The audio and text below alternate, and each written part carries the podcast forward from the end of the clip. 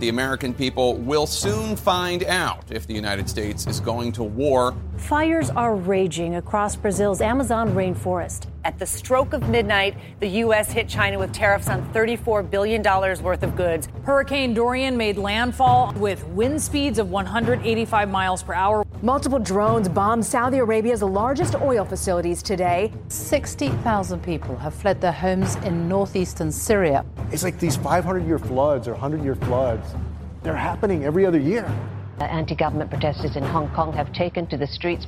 The magnitude 7.1 quake was felt from Los Angeles all the way to Nevada.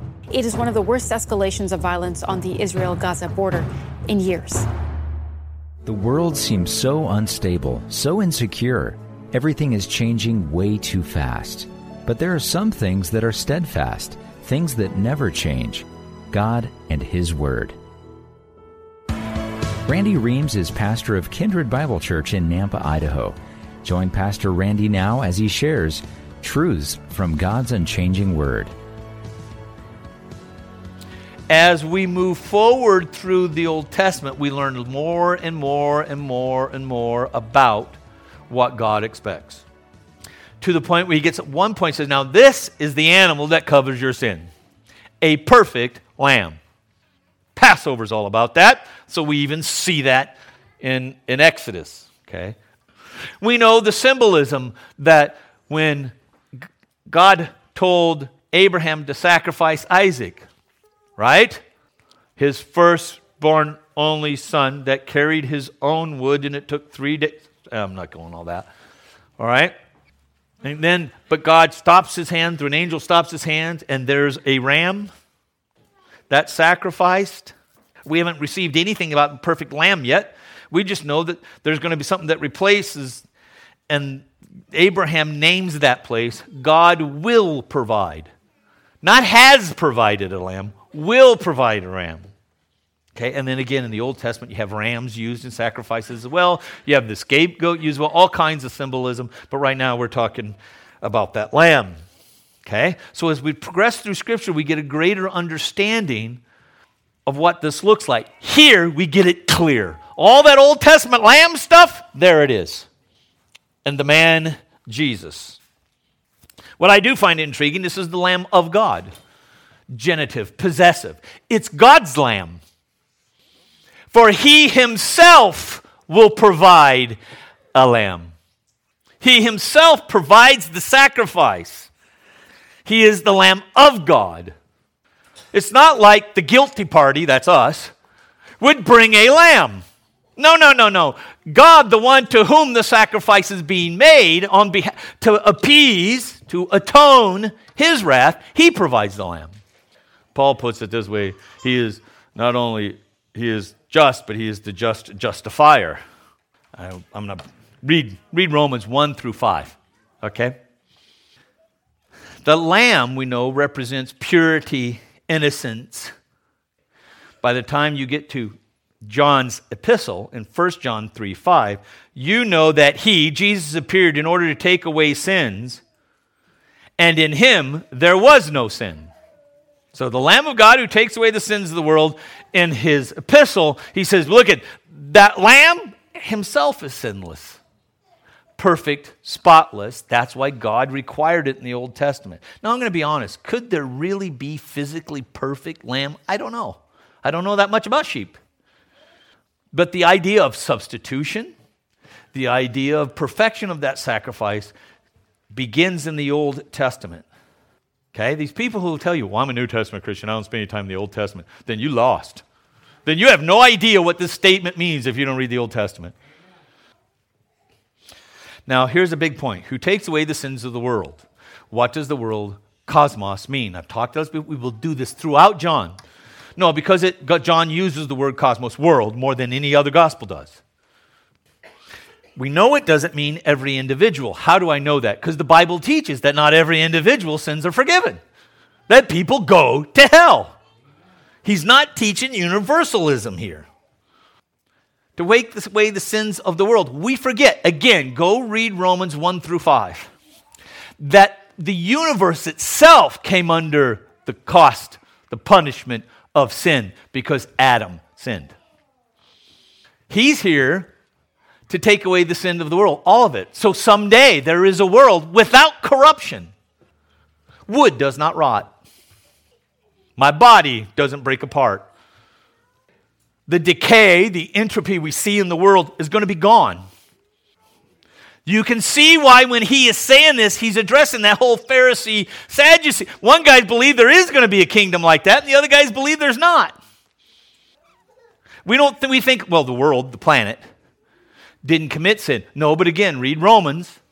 The whole world, the whole universe, the earth is waiting for the sons of God, groans for the sons of God to be revealed. Why? Because when it happens, it gets rid of, all the cost of sin as well. So it, it does include humanity, because I'm going to be there in that new world. You're going to be there in that new world, and you're human.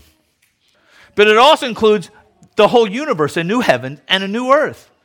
It'll be redeemed, rescued from the cost of sin. Not just people. I know, I know they tell you you spend eternity in heaven, floating on a cloud, playing a harp like a Bugs Bunny cartoon. But that's not the case. We, we will rule and reign on a new earth. Not this one. A new earth, we will rule and reign with him, and the whole universe will no longer be under the bondage of sin. So it's not that you have a perfect body in a world that's fallen apart. No, all of it's redeemed. He came to redeem all of it, not just people. And the, the reason, but that works because people, mankind, being the God's ambassador, representative, it affected all of creation. He redeems man, brings it, it affects all of creation. This is whom, verse 30, I said, After me comes a man. Now I'm reading from the ESV here. Comes a man whose ranks before me because he was before me. And the reason it reads this way, or mightier than I, or greater than I, depends on which version you want, the word is used twice. He who is before me comes before me. Yeah. That's obvious, isn't it?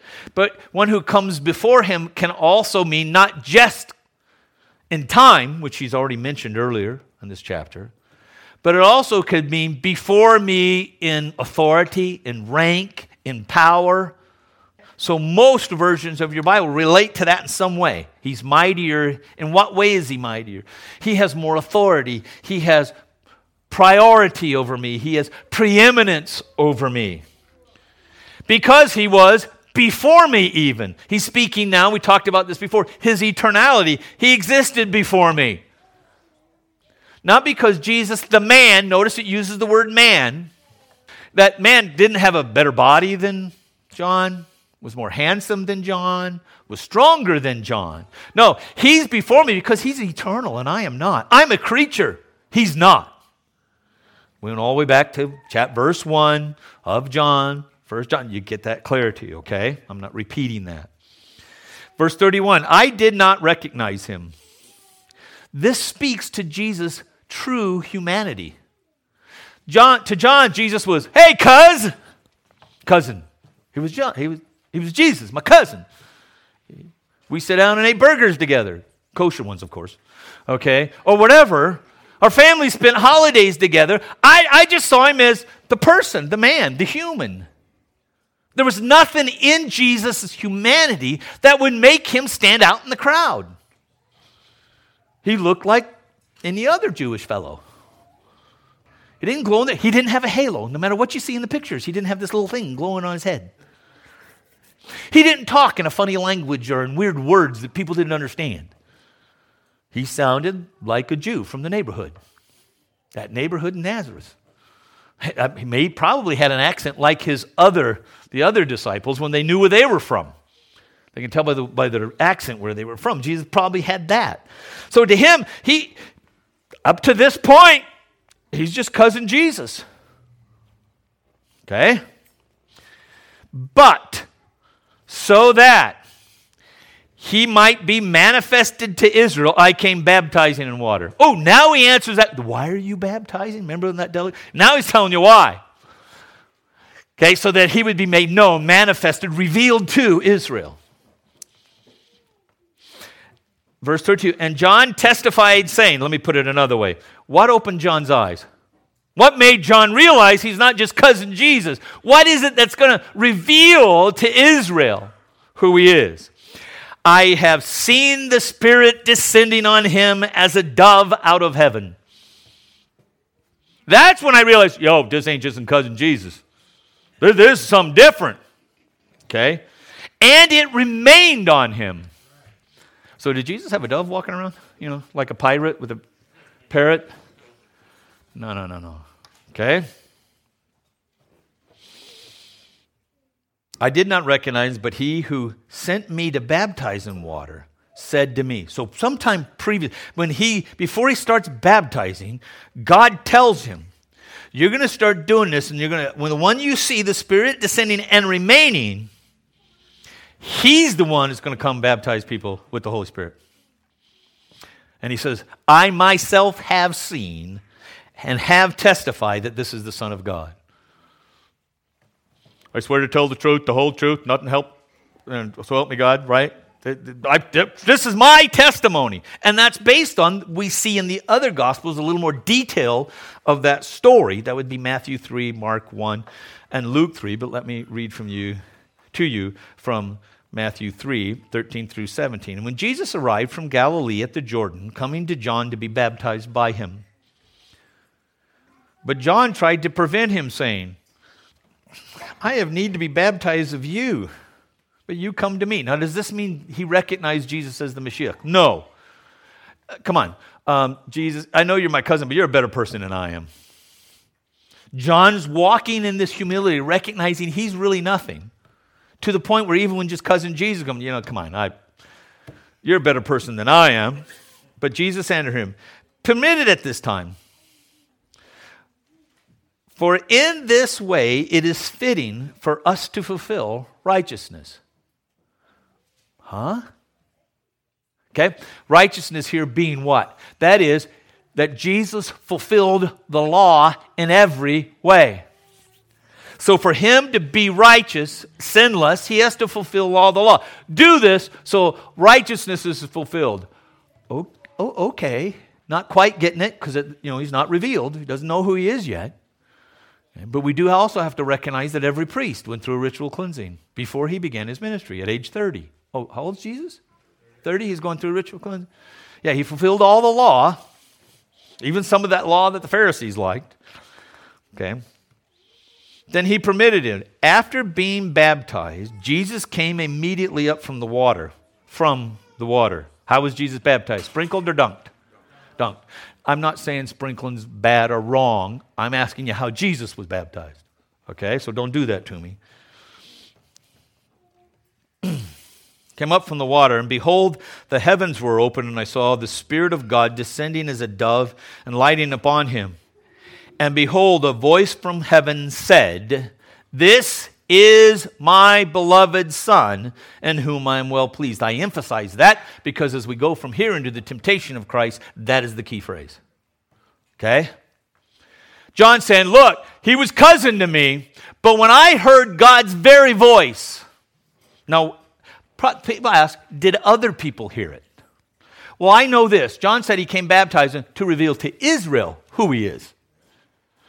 Not the cross to reveal who he is, not the miracles to reveal who he is. My assumption is people heard this to reveal who he is. John says, I swear it, I saw it, I heard it. He was cousin Jesus till this point, and then God Himself declared him His Son as the Holy Spirit descended on him and stayed on him. I think the theological implications are obvious. You heard me talk about the children. That is the doctrine of the Trinity. So some people argue, uh, those who are into modalism, this is just God presenting himself in three different forms. That's funny because you have God then talking about himself in three different ways.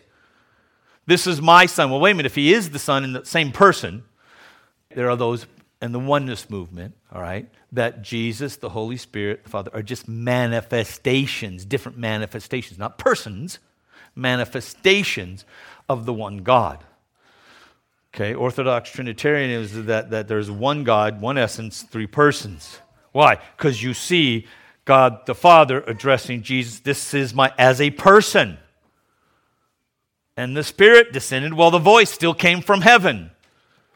All right?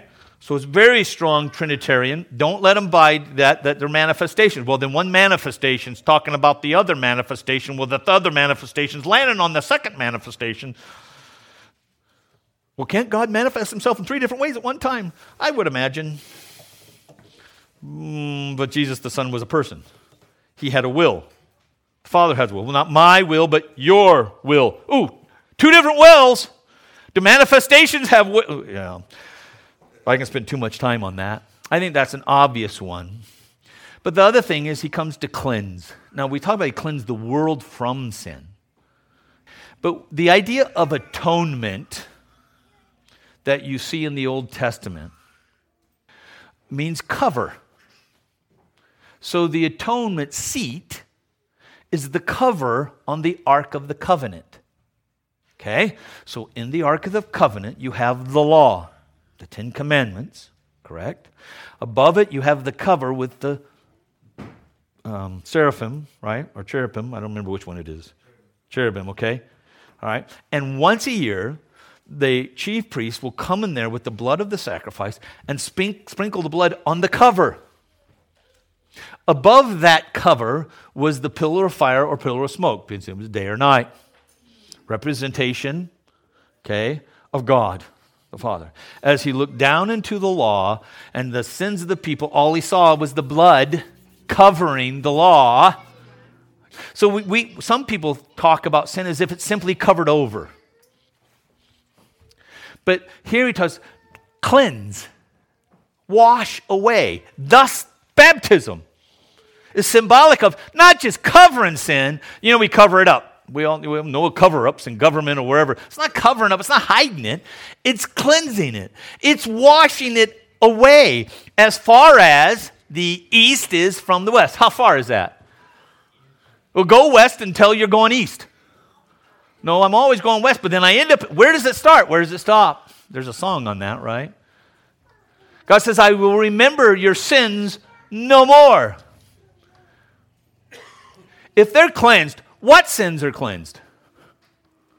My sins are cleansed. What ones? All of them up to a certain date when I went down to an altar call. He erased those, but any after that, he remembers. There, the east is going to meet. No, no, no, no, no. All my sins are washed away. They're gone. They're not to be remembered anymore. Then why is it we insist on reminding ourselves of them? Why do we do that? We talked about this a little bit on Wednesday night. Okay, you, you've done some sin. You know you've done some sin. You know that God says, just repent, dude, because it's already taken care of. But, yeah, but you know, I just did this thing and I need to feel bad about it for at least three days. I mean, Jesus was in the grave three days, so I got to feel about it, bad about it for three days. I, I got to beat myself up over it because it just seems wrong that I don't have to pay for my own sin. We, we even do that. So, so I sin against you, I sin and I sin against you. And I go to you and say, you know, I repent so God forgave me, so it's over with. And you want to go, oh, no, it doesn't. You hurt me. Well, wait, wait, wait a minute. As you forgive, I'm sorry. Scripturally, it's over with. It's done. Before you did it, it was done. It was covered on the cross of Christ. Why do you have to think or feel like you have to take punishment for it, even if that punishment is punishing yourself? You're getting stuck with the Galatians, which what we're doing on Wednesday night. Thinking for some reason, some work you do, the guilt you make yourself over three to four days, for some reason that's okay. Now, now, if I go to him, forgiveness, now it's okay. You're adding to the cross of Christ. You're, you're saying, my guilt does. No, no, he took my guilt. Not only my sin, but my guilt. It never happened. I was never guilty of it. I know we tend to think, well, you know, those people over there, that group, they add to the gospel works. We do it in our attitude. Okay? He has cleansed it, it is gone. The other thing that stands out to me here, though, is the Pharisees and Sadducees themselves, who really, there was no real repentance They came to be a part of the religious thing that's going on. Now, it may have been because of power. It may have been, well, man, if this is really a God thing, I, I mean, you know, maybe this, this, is a really thing happening in Israel. I, I don't want to be the last on board. I don't know. But I think there's people sitting all over churches in the world, but particular in the West. Okay? It's because in the West, we are Christian, right? Well, not, I mean, I know we're not, but that kind of idea. Church, church is part of our world. I mean, even if you don't go, at least you know somebody that goes. So you go on Easter, you go on Christmas, you put a little manger out there at Christmas time. You know what I mean? And you might recognize that Easter is really about the resurrection, not a bunny. Okay? But, but you can do the religious thing. Matter of fact, here's what happens you hear of a tragedy. Let's say a prayer for. And you might let her sit there in your car as you hear the news broadcast or wherever you are or on your phone nowadays, okay? And you, and you shoot up what you think is a prayer because it's a religious thing. And, you know, who wouldn't want to pray for these poor people that this happened to? I mean, you don't want to be that kind of meanie, do you? You participate in this religious realm and do religiously things, even though you're not, maybe not a churchgoer. But there are many in the pews that do the same thing. They're going to baptism, John's baptism, because, you know, that's the religious thing going on until there's another religious thing going on. Okay? That doesn't make it real. The real part is this when it's not John the Baptist and the baptism that you're coming for, you're coming for the Lamb. The Lamb who takes away, took away, in our perspective, the sins of the world. Who, who, that's why I come. I don't come because John's a good preacher. And you know, John had good music. I don't know if, you know, the Bible says nothing about music, but I'm using that for example. Well, you know what, though? While they were there, they had a program for my kids, and so I could actually sit and listen to John. That ain't why they were coming. That, that's the Pharisees, the Sadducees. We come because it's the Lamb of God, it's His Lamb. He's the one that provided the Lamb for us because we ask. I don't know about you, I didn't live 2,000 years ago. I didn't ask then. Most people were not asking. Matter of fact, John starts with this The light comes in the world, but the pe- but people love darkness rather than light. They're not asking for a lamb. They love it the way it is. But God, while you were yet a sinner, that lamb died for you. Wait a minute, wait a minute. You mean you didn't wait uh, till I actually come back and, and, decided to ask your forgiveness, and then I spent some time in penance in some way, making up for it? Then you say, all right, then, then I'll send the lamb. I've used this analogy before. You come to my house, Okay? You bring your youngins with you because we love your youngins. I know, it's a southern term. Children. And, and your children are roughhouse and in, I'll say in, in, in the dining room where Kimberly has this cabinet full of neat stuff that I don't know why it's there. Okay? All these pretty things. And your kids are roughhouse, and I'm watching you. You're not controlling your kids. You're letting roughhouse. And bang, into that china hutch, and I watch gra- glass crumble. Oh, it's all right. It's, don't worry about it. It's all right. No, no big deal. It's all right. You're, all's forgiven. You go to walk out, and then I hand you a little piece of paper where I wrote some stuff on, and um, this is what the reimbursement is for those broken things. Was all forgiven? uh uh Forgiveness is this. Don't worry about it, no problem. And then Kim and I just go and replace it. We pay for what you did. That's a huge difference between what we call forgiveness and repentance. I know people that's been mad at their uncle, their mom and dad, their kid, their brother, their whoever for 20 years. You got to forgive. Well, when they, well, if they would just come and say they're sorry, oh, I'm glad Jesus didn't work that way.